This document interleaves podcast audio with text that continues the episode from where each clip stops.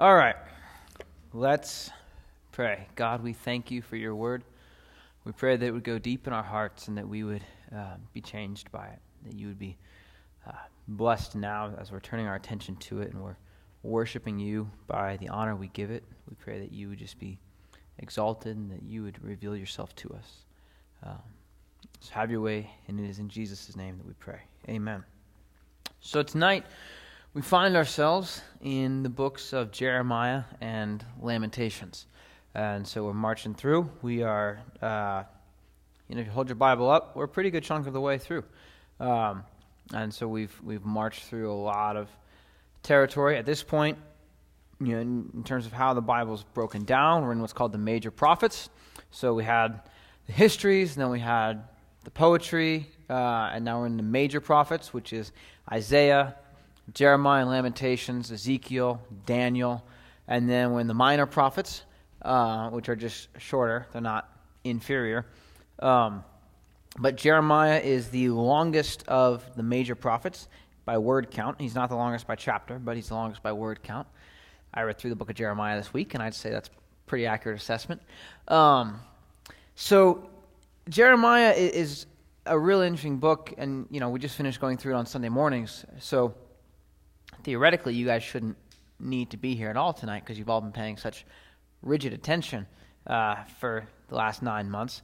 But um, but Jeremiah it really is just a, an incredible book, and it's an incredible, uh, I think, in, in its application for us because Jeremiah really is a commentary on a man being faithful in the midst of a nation that is in decline. And so, in that sense, it's you know it's the word of God. It's always had application. It's always been relevant to every generation uh, of you know of the church. But for us right now, it does carry a certain specific weight because we are living in a nation that's walking away from the Lord. We're living in a nation that's denying even some of those basic elements of reality that God has has put on this earth. Um, and so the example of Jeremiah, I think, is, is very encouraging. So, Jeremiah, um, just, you know, as the book opens up, it says, The words of Jeremiah, the son of Hilkiah, of the priest who were in Anathoth in the land of Benjamin, to whom the word of the Lord came in the days of Josiah, the son of Amon, king of Judah, in the thirteenth year of his reign. It came also in the days of Jehoiakim, the son of Josiah, king of Judah, until the end of the eleventh year of Zedekiah the son of Josiah, king of Judah, until the exile of Jerusalem in the fifth month. So Jeremiah starts his ministry in the 13th year of King Josiah, the last good king that the nation of Judah ever had. He's, his ministry carries on through this book all the way up until the 11th year of Zedekiah. If you, if you track that out, that's about 40 years of ministry, four decades of Jeremiah delivering the word of the Lord with, uh, with no written account of anybody paying attention to anything that he ever said. And so, um, in a sense, Jeremiah can be a very discouraging book because you're watching a man serve the Lord and really nothing's happening. He's, he's just he's pouring himself out for the Lord, and it seems like there's no results. But on the flip side, it's a very encouraging book because we're going to get to watch the Lord sustain someone through these times of intense trial, these times of intense hardship, these times of national persecution and national moral failure and all these things, Jeremiah is still a faithful example to us. And so, um, you know, I think a great place to start is just to look at Jeremiah's call to ministry. And we did this last week with Isaiah. Um, just, you know, it's such a pivotal point to understand how did God call this guy out. And so, chapter 1, verse 5, well, verse 4. Uh, now the word of the Lord came to me, saying, before I formed you in the womb, I knew you, and before you were born, I consecrated you. I have appointed you a prophet to the nation. So the Lord says, before you even were formed, before you even looked like a human being inside your mother's womb, I knew you. And, and you know, our world wants to uh, push about, you know, is viability and how do we determine when it's a fetus or it's a baby or is it some sort of in between thing? And, and in the eyes of the Lord, when Jeremiah, when Jeremiah was conceived, Jeremiah was known by God. And so we, you know, whenever we see this in the scriptures, we just have to pause and acknowledge, because of the culture we live in, that the Lord takes life very seriously. The Lord lives as the Lord treats the Word, through the Word, the Lord reveals to us that He b- sees life as beginning at conception. And so, if we're going to hold to a biblical worldview, we have to hold to that. And that needs to impact our lives. That needs to impact the decisions we make and, and the, the people we vote for. That needs to impact all kinds of things about our life because the Lord takes life very seriously.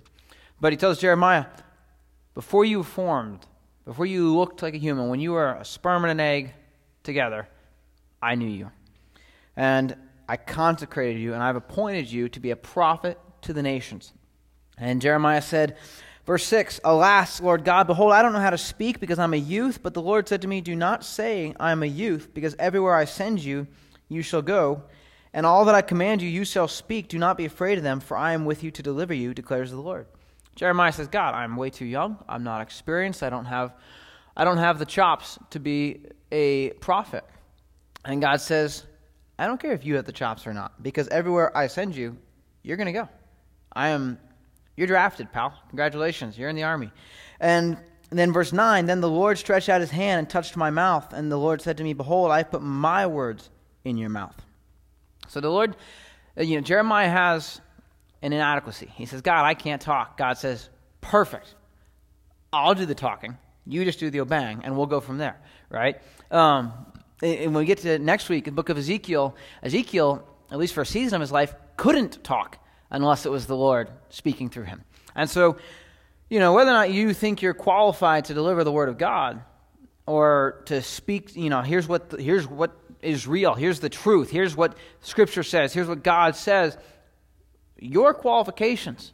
Well, it doesn't matter how old you are, it doesn't matter how young you are, it doesn't matter what your education level is. It really, none of it matters because if the Lord is calling you, then He's going to be the one who puts His words in your mouth, and, and He will give you the wisdom that you need, the words that you need, and He is going to do a work through you if you're just willing, like Jeremiah, to say, okay, fine, whatever, it's your, it's your call.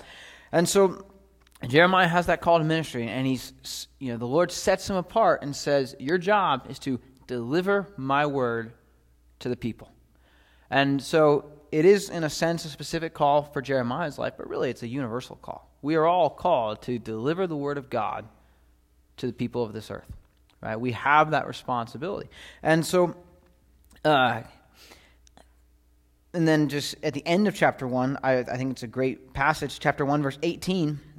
The Lord speaking says, Now behold, I have made you today as a fortified city, and as a pillar of iron, and as walls of bronze against the whole land. To the kings of Judah, to its princes, to its priests, and to the people of the land, they will fight against you, but they will not overcome you, for I am with you to deliver you, declares the Lord. The Lord says this is not going to be a results based ministry.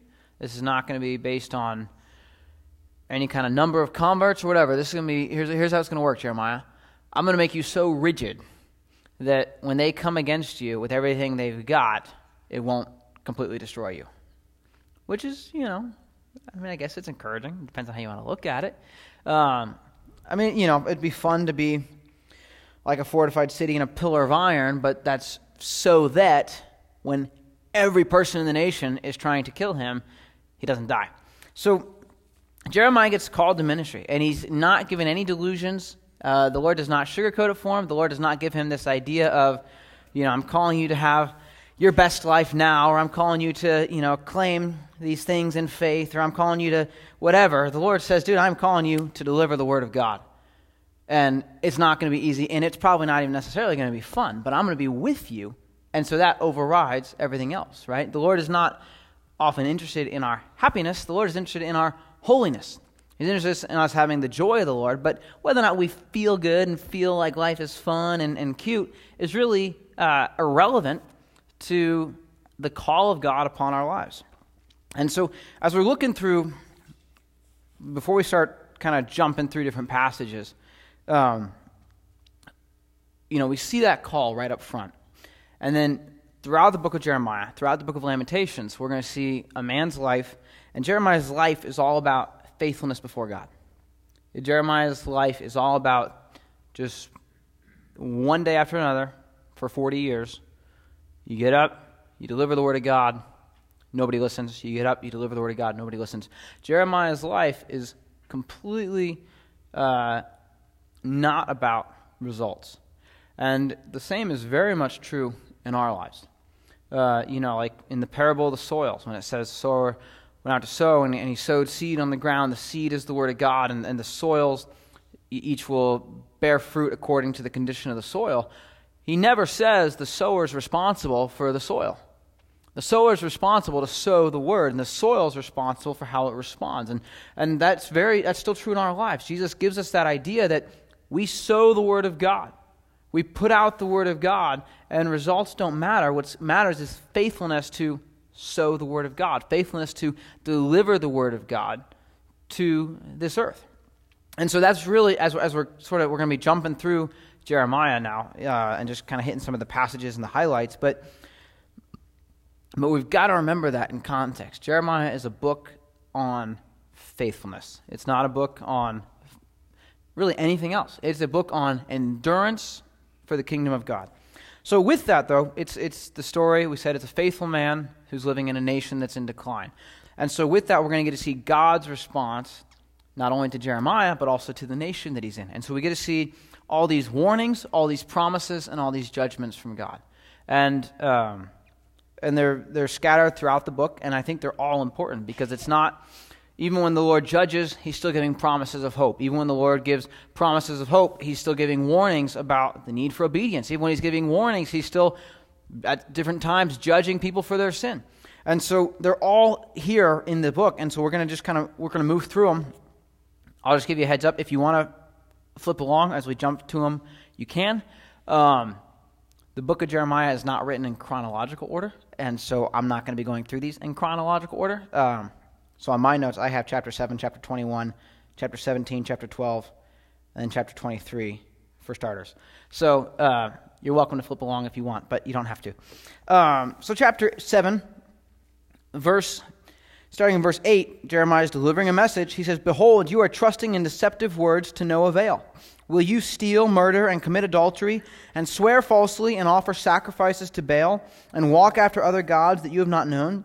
Then come and stand before me in this house which is called by my name, and say, We're delivered, that you may do all these abominations? Has this house, which is called by my name, become a den of robbers in your sight? Behold, I, even I, have seen it, declares the Lord. The Lord says, Guys, you're playing religion, just like kids play house. You go to town and you steal, murder, commit adultery, swear falsely, offer sacrifices to Baal, you walk after other gods, and then you come into the temple and say, ah, we're delivered, right? We're, you know, God's grace is so wonderful, right? I just love God's grace. Now, excuse me while I go out and commit adultery.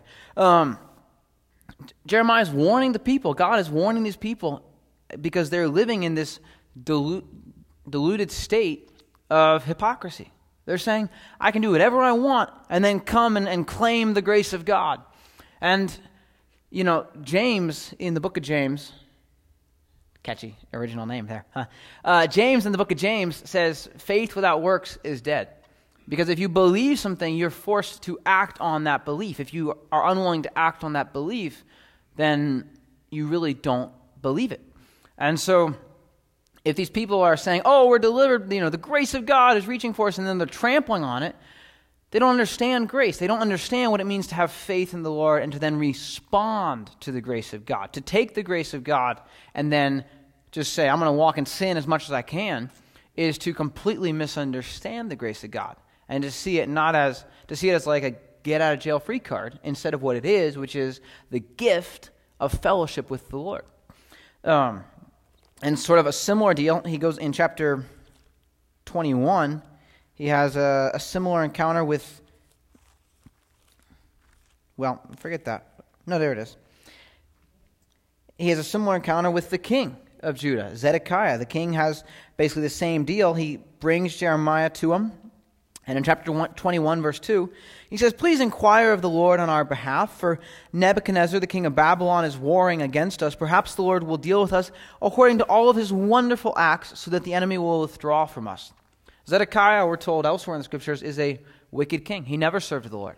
He never had any interest in getting rid of the idolatry in the nation. He never had any interest in, in doing the things of God. But all of a sudden, oh, Nebuchadnezzar's coming. Well, maybe God just wants to bless us again. Because, you know, we're we're a Christian nation, right? We're a Jewish nation, so maybe the Lord owes us something. And And God is warning the people you can't play religion. You can't play religious games. You either are serving the Lord or you're not. And we, it's important for us to be aware in our own lives. Are we, you know, why are we doing what we do? Are we playing games? Are we just doing this because it's culturally, you know, in our circle, the best thing to do to make us feel comfortable? Why are, why are we doing what we do? And are we being honest with ourselves and, more importantly, with the Lord? Because the Lord understands what we're doing. The Lord understands, He sees our hypocrisy. And if we are doing it willfully, then He says, I really have no room for that.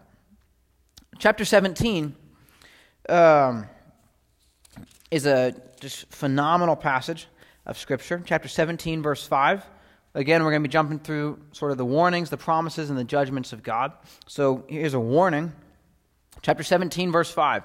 Thus says the Lord Cursed is the man who trusts in mankind and makes flesh his strength, and whose heart turns away from the Lord. For he will be like a bush in the desert and will not see when prosperity comes, but will live in the stony wastes in the wilderness, a land of salt without inhabitant. Blessed is the man who trusts in the Lord, and whose trust is the Lord. For he will be like a tree planted by the water that extends its roots by a stream and will not fear when the heat comes, but its leaves will be green, and it will not be anxious in a year of drought nor cease to yield fruit. The heart is more deceitful than all else and is desperately sick. Who can understand it? I, the Lord, search the heart. I test the mind, even to give to each man according to his ways, according to the results of his deeds. So our own hearts can't save us. Playing at religion can't save us. Our own hearts can't save us. Our own intellect, our ability to judge things based on our feelings or our, you know, our ability to sort of see the situation unfolding before us is a guaranteed way to make a stupid judgment call. Making judgment calls based on our ability to discern is being stupid. And the Lord says if you do that, you're going to be uh, like a person who's living in the wilderness in like a, a salt desert. Not much grows in a salt desert. But blessed is the man who trusts in the Lord, whose trust is the Lord, for he'll be like a tree planted by the water. All right, we live in Indiana, where we have a creek every you know 100 yards. And so we get to see this played out in our own lives. You ever seen a good, big, fat tree that's been sitting by the water for a long time? It's not going anywhere. It's not going anywhere. And that's a metaphor that the Lord's giving us, say, this is what you're like when your trust is in me. I am, you know, that bed that you can root in that will not give way. And by the way, in case we didn't catch it the first time, he says, the heart is more deceitful than all else. It is desperately sick. Who can understand it? I, the Lord, search the heart. Your heart is perverted. Who can understand it? I, the Lord, can understand your heart. So playing at religion can't save us. Our own heart can't save us. Chapter 12, I told you we're jumping back and forth. Chapter 12, we sort of shift gears a little bit, and instead of Jeremiah delivering uh, a warning to the people, he's actually just having a little interaction with the Lord here. Uh, and we get to see a great moment of vulnerability in Jeremiah's writing. He says, verse 1 Righteous are you, O Lord, that I would plead my case with you. Indeed, I would discuss matters of justice with you. God, you're righteous, but we need to talk about justice here. Why is the way of the wicked prospered? Why are all those who deal in treachery at ease? God, you know, the wicked people are prospering. The treacherous people are like chilling out. Why is that? God, you're righteous, but you're not fair, is sort of where Jeremiah's at. He's wrestling with this breakdown between what he believes to be true and what he sees with his eyes. And the Lord answers them in verse 5 and says, If you've run with the footmen and they've tired you out, then how can you compete with the horses? If you fall down in a land of peace, how will you do in the thicket of the Jordan? The Lord does not encourage him right here. The Lord says, Jeremiah, you're running with the guys and you're getting wiped out. Uh, what happens when I stick you in the horse race? You're not, you're, not doing, you're not preparing yourself to run the race that I'm setting before you. And and there's a point here for us, which is Jeremiah, as he's praying this, he's, he's super aware, really, verse 1 through 4. He's super aware of what the wicked are up to and how they're doing it and how they're hanging on and everything's just going great for them. And where's, he, where's his focus? Jeremiah's focus is all of a sudden on the people of the world and how unfair things seem here on earth. And the Lord's point is you're looking at the wrong race, pal. You are you're running the wrong race. He says, How are you going to run with the horses if you if you're getting exhausted right here with the footmen? And I love sort of as we get to see the major prophets tie together, in Isaiah we get the answer. The Lord's Isaiah 40, the Lord says, Those who wait on the Lord will renew their strength. They'll rise up on wings like eagles. They will run and not grow weary. They will walk and not grow faint. So Jeremiah is getting really bogged down because he's getting his eyes off of the Lord. Just like Peter, when he stepped out of the boat, was able to walk on water until it says he saw the waves and then he began to sink. We take our eyes off the Lord, and there's plenty of injustice in this world. Don't get me wrong. And there are things that we have a responsibility to stand up for and, and to fight against. And, you know, we should truthfully be a wrench in the plans of the enemy. But our focus needs to never be on how bad things are getting or how corrupt the world system is or how perverted the whatever is. Our focus needs to be on the Lord. Our focus needs to be on am I waiting on the Lord? Am I letting the Lord renew my strength? Am I fellowshipping with the Lord? Because we're created to be used by the Lord. Yes, absolutely. The Lord wants to use us, and the Lord wants to use us to be a part of His plan for the world. But more significantly, we're created to know the Lord. We're created to have fellowship with God. That's really the point of Christianity, is that Jesus Christ came so that we could have fellowship. He didn't come to transform us so that we could fix the world. Because that's, uh, he wants to use us, but that's the Holy Spirit's job. The Lord came so that we could have fellowship with the Lord. And so if we are taking our eyes off of the Lord and on to the problems of the world, then what's going to happen is we're going to start getting tired. We're going to start getting worn out. We're going to start getting just wiped because we have got to orient our perspective on the things that matter. So it's a promise from God, but it's also a warning from God, right? That hey, hey, Jeremiah, keep your eyes on me. Keep keep the focus.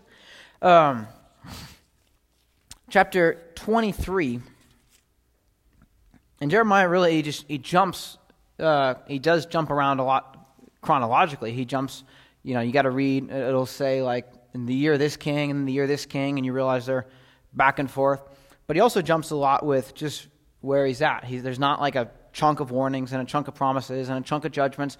There's just they're all intermingled. So we get to just go through them all and sort of see over the course of his ministry how the Lord was speaking through him in different times in different ways to to different people in the nation. But chapter 23 um, is, is just a, is a fantastic passage. He's starting in verse 1. He says, Woe to the shepherds who are destroying and scattering the sheep of my pasture, declares the Lord.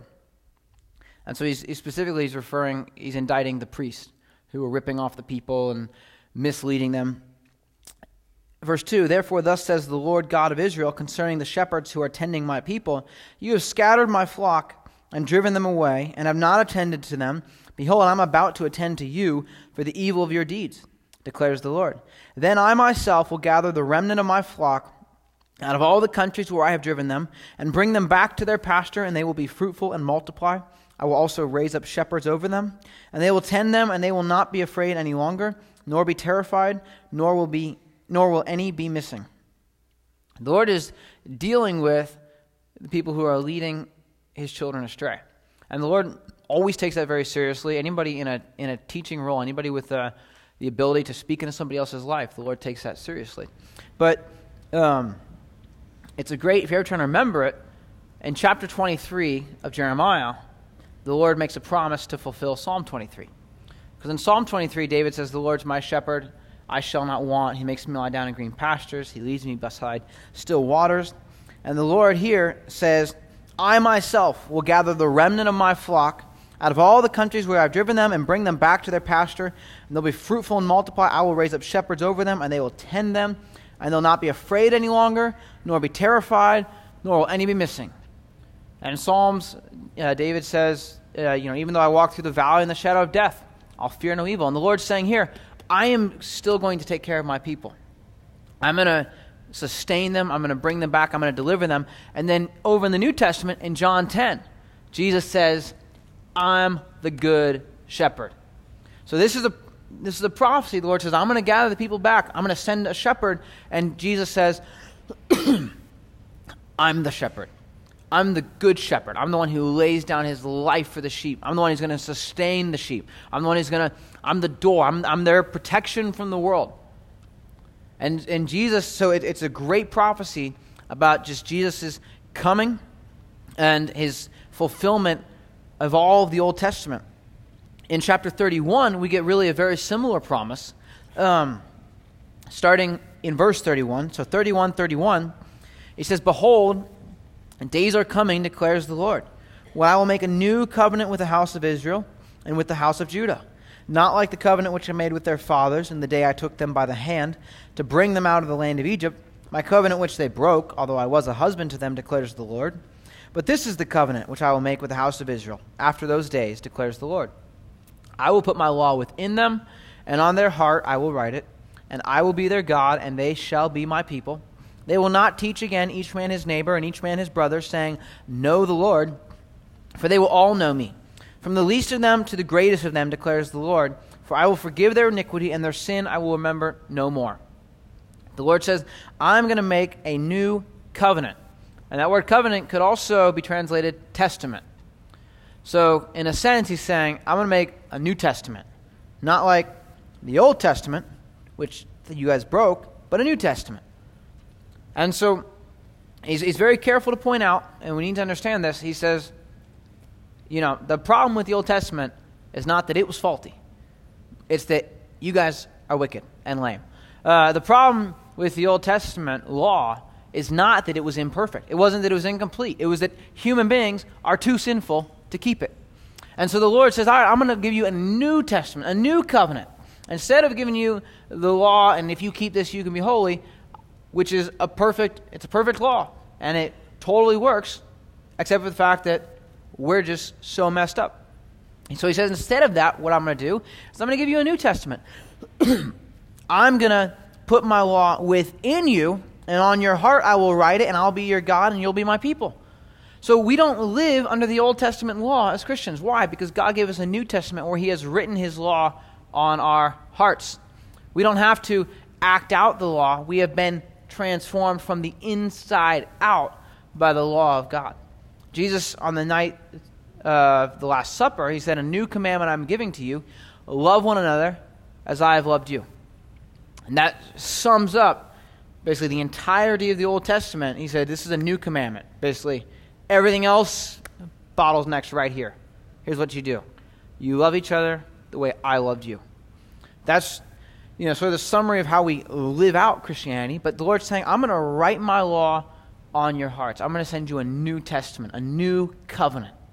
And that's what we're under. That's what we get to be under right now. That's what we get to live in. We get to have the law of God on our hearts. And he says, where he says, they won't teach again each man his neighbor and each man his brother, saying, Know the Lord. He's not saying that we don't still need to learn from each other and that we don't need to uh, you know, be growing under other people's uh, wisdom, but he's saying the, hierarchy of the priesthood is gone.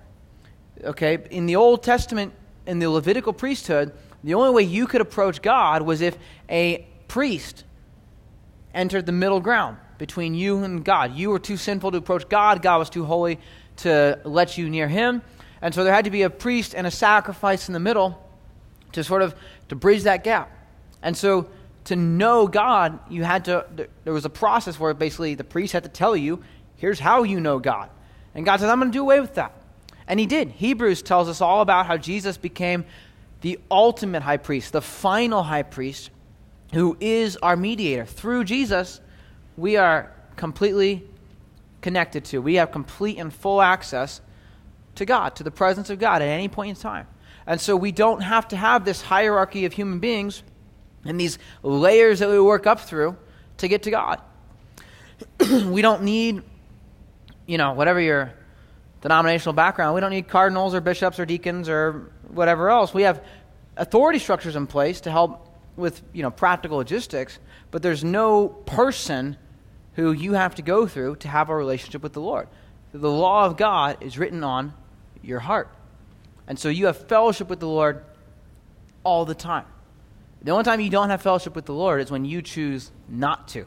But you have full access to the presence of God at all time. So it's just an, it's an incredible promise. He says, I'm going to forgive their iniquity and their sin I'll remember no more. We are completely cleansed. Jesus' death paid the full sacrifice. So instead of, like in the Levitical priesthood, where every time you sinned, you'd have to bring another sacrifice, which truthfully at that point means after a while you just get good at not counting very well, right? If I had to bring a sacrifice every time I sinned, I'd hate to guess what the count would be, right? I mean, that's just, you, you, you can't do it. We're too sinful. And the Lord says, no, no, I'm going to remember their sin no more. I'm going to forgive their iniquity. Why? Because He paid for it all sufficiently. And so we have full access because of the sufficiency of Christ.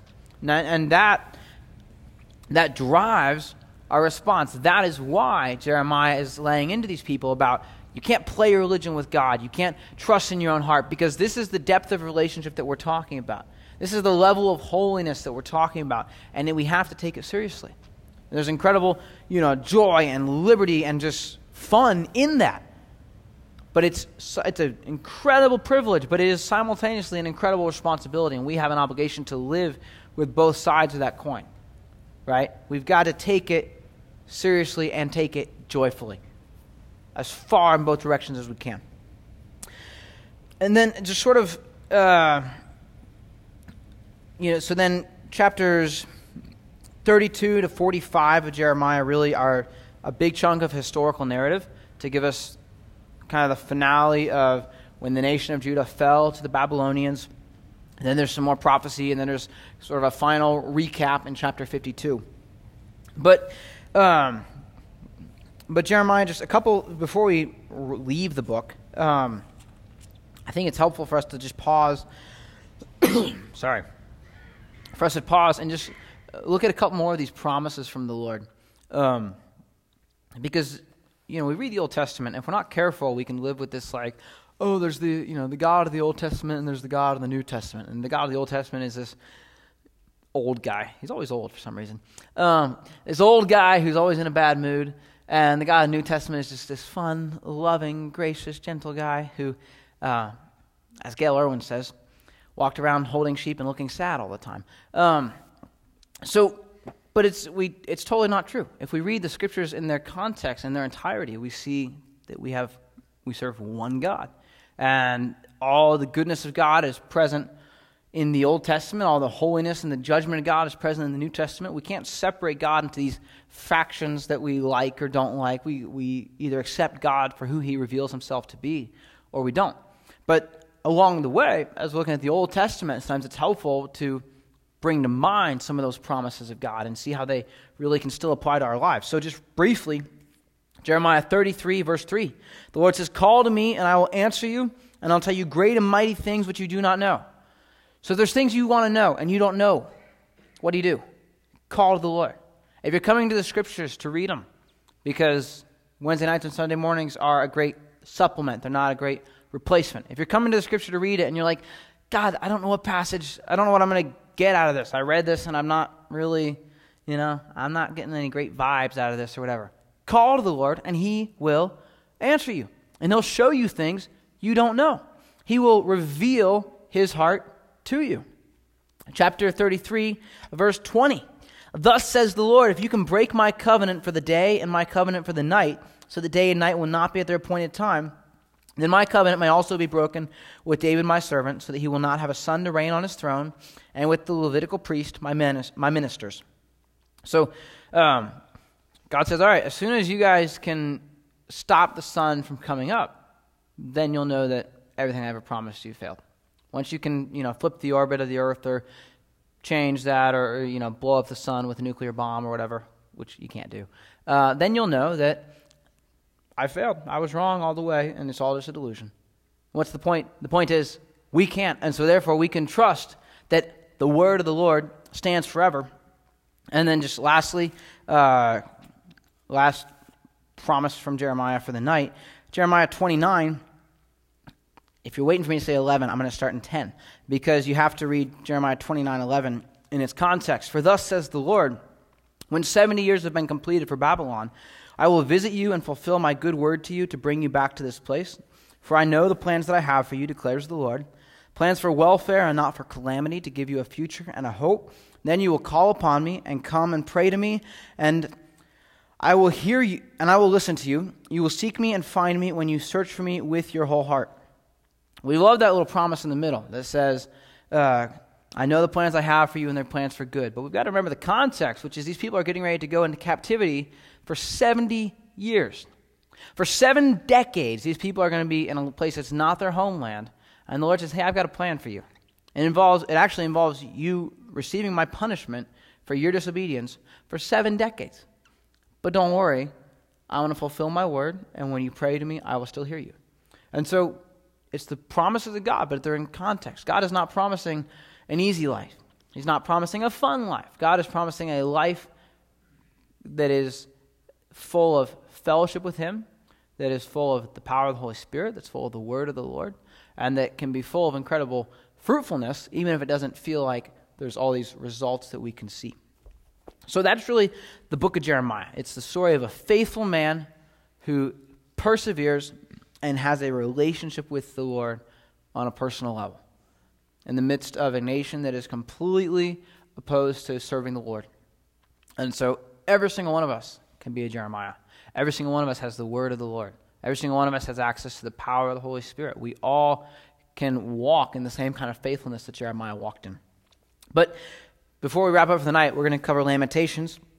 Lamentations uh, is it's not signed. It doesn't say it's written by Jeremiah, but as far back as we have Jewish writings, they've always said it's written by Jeremiah, and there's no reason to doubt that. So we'll say that Jeremiah wrote Lamentations.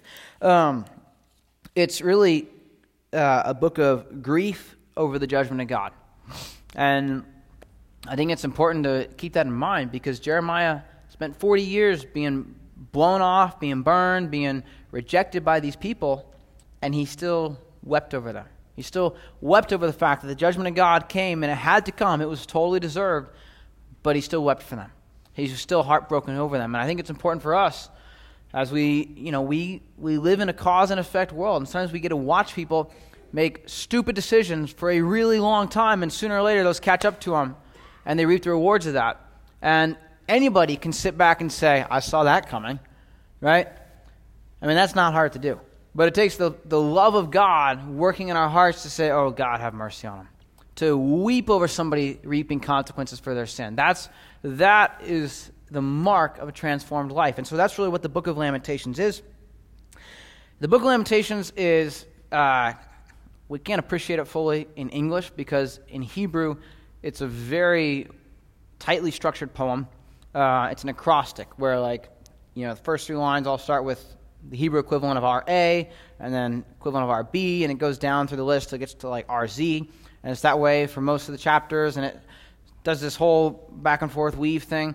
Um, interestingly, it's a very similar style to Psalm 119. So some people think that Jeremiah may have written Psalm 119 as well. But um, we just sort of briefly, it's Hebrew poetry. And in Hebrew poetry is not like, we cover this in Song of Solomon. It's not like American poetry, right? American poetry, you have usually four lines, and either the first and third line rhyme, and second and fourth line rhyme, or the first and second and the third and fourth line rhyme. And Hebrew poetry, uh, rhyme has nothing to do with it. Um, basically, it's a symmetry of thought. And, and I'll just preface this by saying I'm researching this kind of stuff right now, and I'm like starting to grasp it. So if I say anything that you think is historically inaccurate, you're probably correct. But, but basically, in a nutshell, Hebrew poetry centers in on a main theme. And so basically, you'll have a thought. We'll say, let's say you're going to have positive and negative thoughts, like you know, something good versus something bad happening. A negative, a negative, a positive, a negative, and a negative. So it's like it's almost like lines one and five match up, lines 2 and 4 match up, and line 3 matches up. And you say, why on earth does that matter? It matters because Lamentations is five chapters. And so for us to sort of understand it in context, what we're going to do is actually kind of jump it like that. So uh, we're going to end tonight in chapter 3. And it's not because I felt like chapter 3 was more fun to read last, it's because that's actually in Hebrew where the point of emphasis would be. So, chapter 1 Um, we're just going to sort of read through all these different judgments that Jeremiah is weeping over. He says, Judah has gone into exile under affliction, verse 3, and under harsh servitude. She dwells among the nations, but she has found no rest. All her pursuers have overtaken her in the midst of distress. The roads of Zion are in mourning because no one comes to the appointed feast. All her gates are desolate, her priests are groaning, her virgins are afflicted. She herself is bitter. Her adversaries have become her masters, her enemies prosper. For the Lord has caused her grief. Because of the multitude of her transgressions, her little ones have gone away as captives before the adversary. Jeremiah is just, he's just looking around him at a city that's been destroyed by the Babylonian Empire. Chapter 4 uh, is a little bit more of the same, starting in verse 8. Their appearance, he's describing the people left over from the siege, is blacker than soot. They're not recognized in the streets. Their skin is shriveled on their bones. It is withered. It has become like wood. Better are those slain with the sword than those slain with hunger, for they pine away, being stricken for lack of the fruits of the field. The hands of the compassionate women boiled their own children. They became food for them because of the destruction of the daughter of my people. The Lord has accomplished his wrath. He has poured out his fierce anger, and he has kindled a fire in Zion. The kings of the earth did not believe, nor did any of the inhabitants of the world, that the adversary and the enemy could enter the gates of Jerusalem, because of the sins of her prophets and the iniquities of her priests who have shed in her midst the blood of the righteous. Jeremiah, and remember too, Jeremiah started his ministry during the reign of Josiah, who was the last good king. Jeremiah got to be part of a revival, and surely there's that hope, like maybe this is going to stick. And then he proceeded for the rest of his ministry to watch a long, slow, actually a long, fast downward spiral. He spent, he had seen the grace of God poured out at the beginning, and then he watched people just turn their backs on it for decades. And now he is watching them reap the rewards. He's watching them starve to death. People that he knew, he says you can't even recognize them. Chapter 5, uh, verse 8, he says, Slaves rule over us. There's no one to deliver us from their hand. We get our bread at the risk of our lives because of the sword in the wilderness. Our skin has become as hot as an oven because of the burning heat of famine. And so he's saying, you know, like, we're not slaves. We're slaves, slaves at this point. We have fallen to like the bottom point of the social ladder. This is as far as we can go. Now, that's the book of Lamentations, but again, remember, because it's Hebrew poetry, the central portion is the point of emphasis. So for us, since we're Westerners, we like to stick it at the end. So we stuck it at the end tonight. Um, so so we bear these things in mind, right? He's watching people starve to death. He's watching cannibalism take place. He's watching his friends sold into slavery. And then, chapter 3, verse 21. This I recall to mind, therefore I have hope. The Lord's loving kindnesses indeed never cease, for his compassions never fail. They are new every morning. Great is your faithfulness. Now, if you remember, uh, three weeks ago, we were going through Psalms. And we read Psalm 136, and everybody stood up, and we all read, you know, His mercy endures forever. And we read the list of, of times and ways in which the mercy of God endures forever. And, you know, He created us. He brought the Israelites out of Egypt. He, you know, delivered them from their adversaries. He brought them into the promised land. He conquered their enemies. And His mercy endures forever. And we sort of finish that up with a hoorah. And then Jeremiah is here, and he says, the Lord's mercy never ceases, and his compassions never fail. And this is in the midst of the destruction of Jerusalem. And so it's, you know, it's easy to say, oh, yeah, you know, you're on a spiritual mountaintop. Does the Lord's mercy endure forever? Oh, yeah, yeah, yeah, totally, totally, absolutely, right? You, you know, you, whatever, you have something great, you get a raise, or you move to a new place, or you get married, or whatever, for the first week, anyways. Uh, whatever fun stuff is happening. And, you know, is the mercy of the Lord doing forever? Oh, yes, God is so good. Uh, but what about when you're in a, in a siege and you're watching your friends die? Right? Because they refuse to listen to the word of God. You're watching people reap consequences for 40 years. And probably the only reason it ends there is because he probably wound up getting killed uh, when the people basically grabbed him and took him to Egypt in complete defiance of everything that the Lord had said at the very end.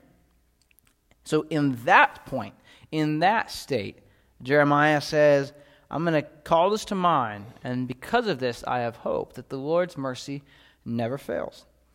His, his mercy never ceases, his compassions never fail. They are new every morning. Great is your faithfulness.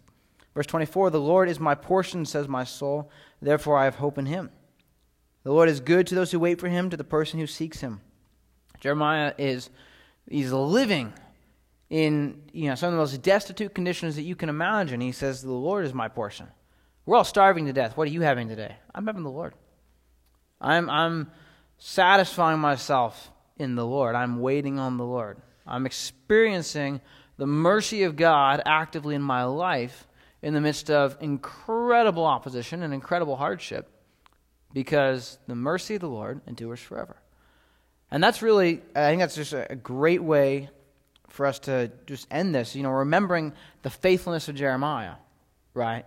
But the faithfulness of Jeremiah only is re- even remotely possible because of the faithfulness of the Lord and the mercy of the Lord, because that is new every morning, because his compassions fail not. That is what enabled Jeremiah, and that's what enables us to live lives of faithfulness, regardless of the circumstances or the nation that we find ourselves in.